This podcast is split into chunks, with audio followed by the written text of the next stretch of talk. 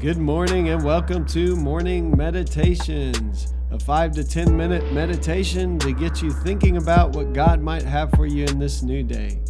I'm your host, Pastor Nate Cook, so we hope you'll enjoy your meditation for this morning.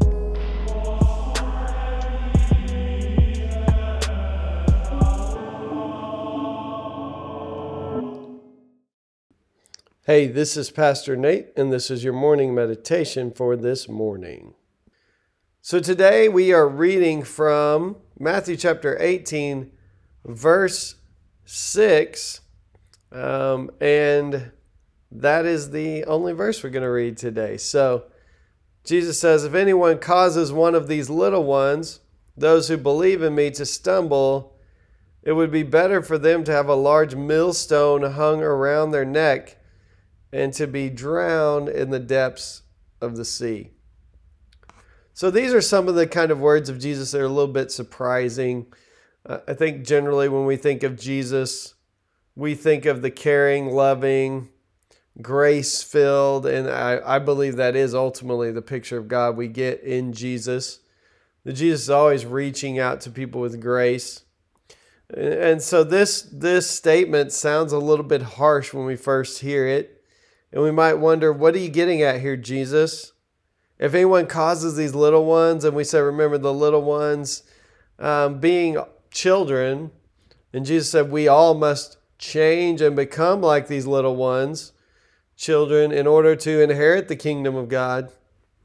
But then he goes on to say, if anyone causes one of these little ones, and, and there's a little hyphen in, in my Bible here, those who believe in me, to stumble, it would be better for them to have a large millstone hung around their neck and uh, drown in the depths of the sea. Now, that's a pretty harsh statement. Why is Jesus using hyperbole here? Why is he exaggerating? Why is he, I mean, it's kind of, why is he making such a harsh statement? And I think we can we can look at current history to understand that so many people who who have become maybe atheistic or who have written off God altogether in some sense, whether they call themselves an atheist or not, maybe just written off the church. Um, many of those stories, if you sit and talk to people like I do, it's pain that's been caused, or it's some person in their past that they got an understanding of God. And many of those understandings are really not good pictures of God. And so Jesus is warning that it's so important for us when people exercise faith to be be careful with how we treat them. Don't let them stumble. Don't be the cause of their stumbling.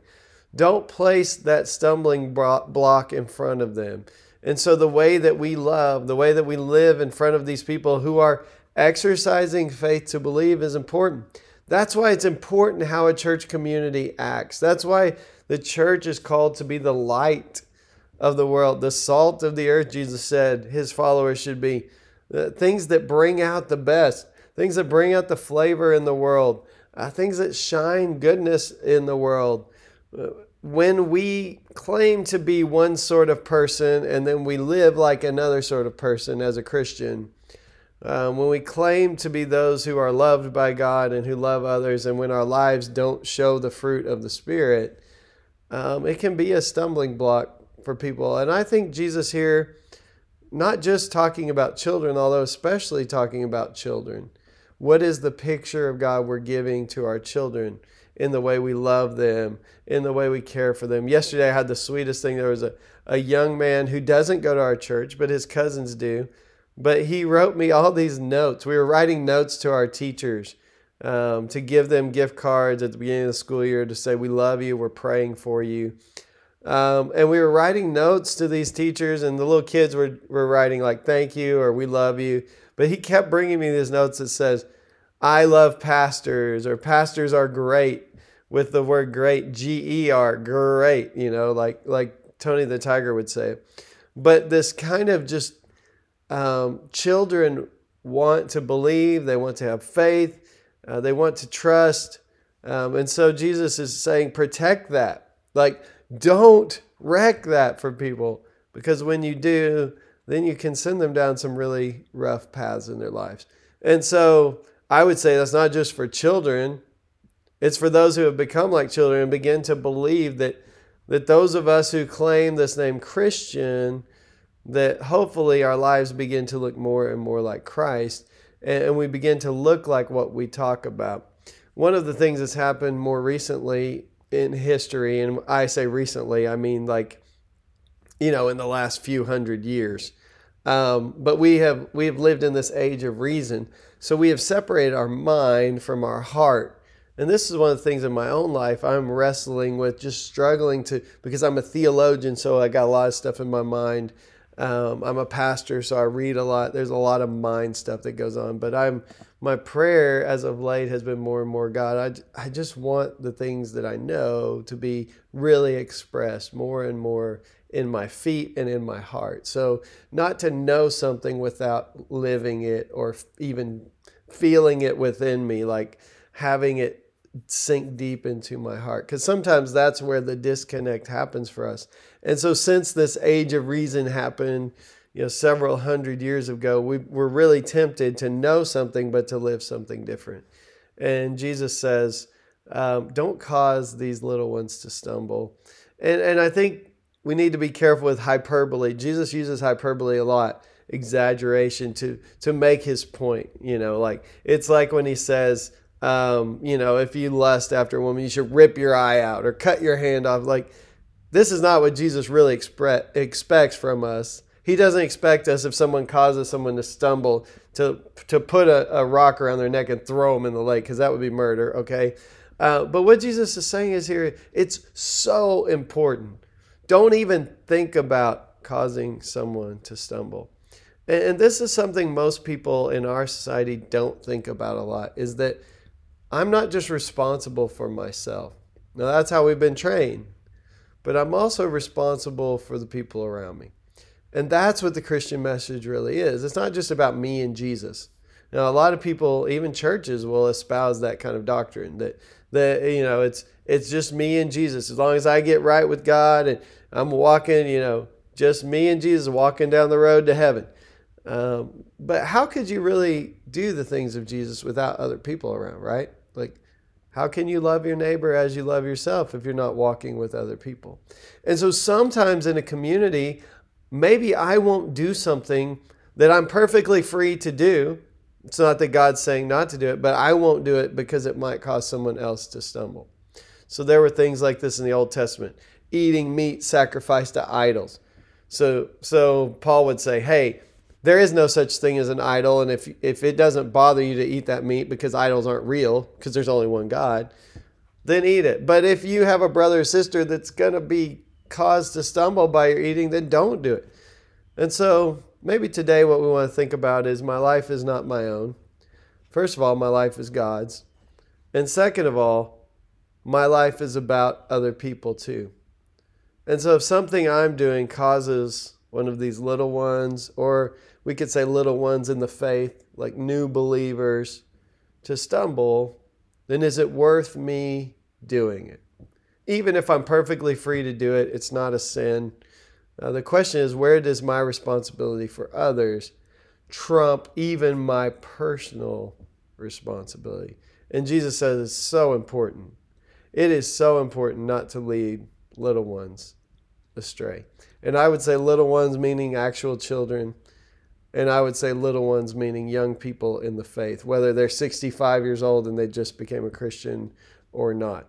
Um, that, that our responsibility as Christians, as disciples of Jesus, is not just to ourselves. If we're really going to love our neighbor as we love ourselves, then our responsibility is to other people as well.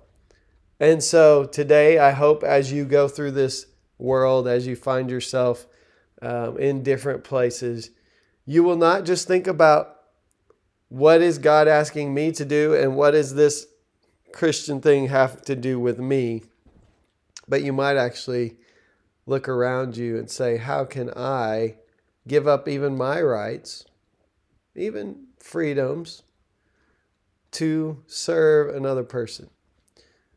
And that's what Jesus did when he became human and when he became obedient, Philippians says, to death, even death on a cross. So mature faith and maturing faith means that we don't just look at ourselves and Jesus anymore. It means that we understand that our actions have consequences not just for ourselves, but also for everybody around us. Selfish people, and I would say there's always selfishness in sin. So when we get caught up in sin, we don't think about anybody other than ourselves. If you look at the progression of faith, more and more ourselves should be pushed to the background. First of all, God should have the supreme place in our life. And then other people's needs, their wants, even, uh, should become more of our focus than pleasing ourselves. So today, maybe there's somebody you can serve wherever you find yourself at work, uh, kids, even at, at school, uh, if you're retired in your family, whoever you're going to encounter today, how can you serve? How can you lay down your life for someone else? And how can you make sure that you're not causing someone else to stumble? Because Jesus thinks it's a really big deal he even exaggerates to the point where he says, better just to have a stone put around your neck and thrown into the sea. I don't think Jesus is advocating murder. I think what Jesus is doing is saying it's really, really important that we live lives that don't cause other people to have a bad view of who God is and what his kingdom is about. Hey, that's just a thought for this morning, and I hope you have a great day. Well, thanks again for joining us for this morning meditation. Hey, do us a favor rate us on iTunes or even leave some feedback about our podcast so that other listeners can know how much you enjoy your morning meditations. Hey, have a great day.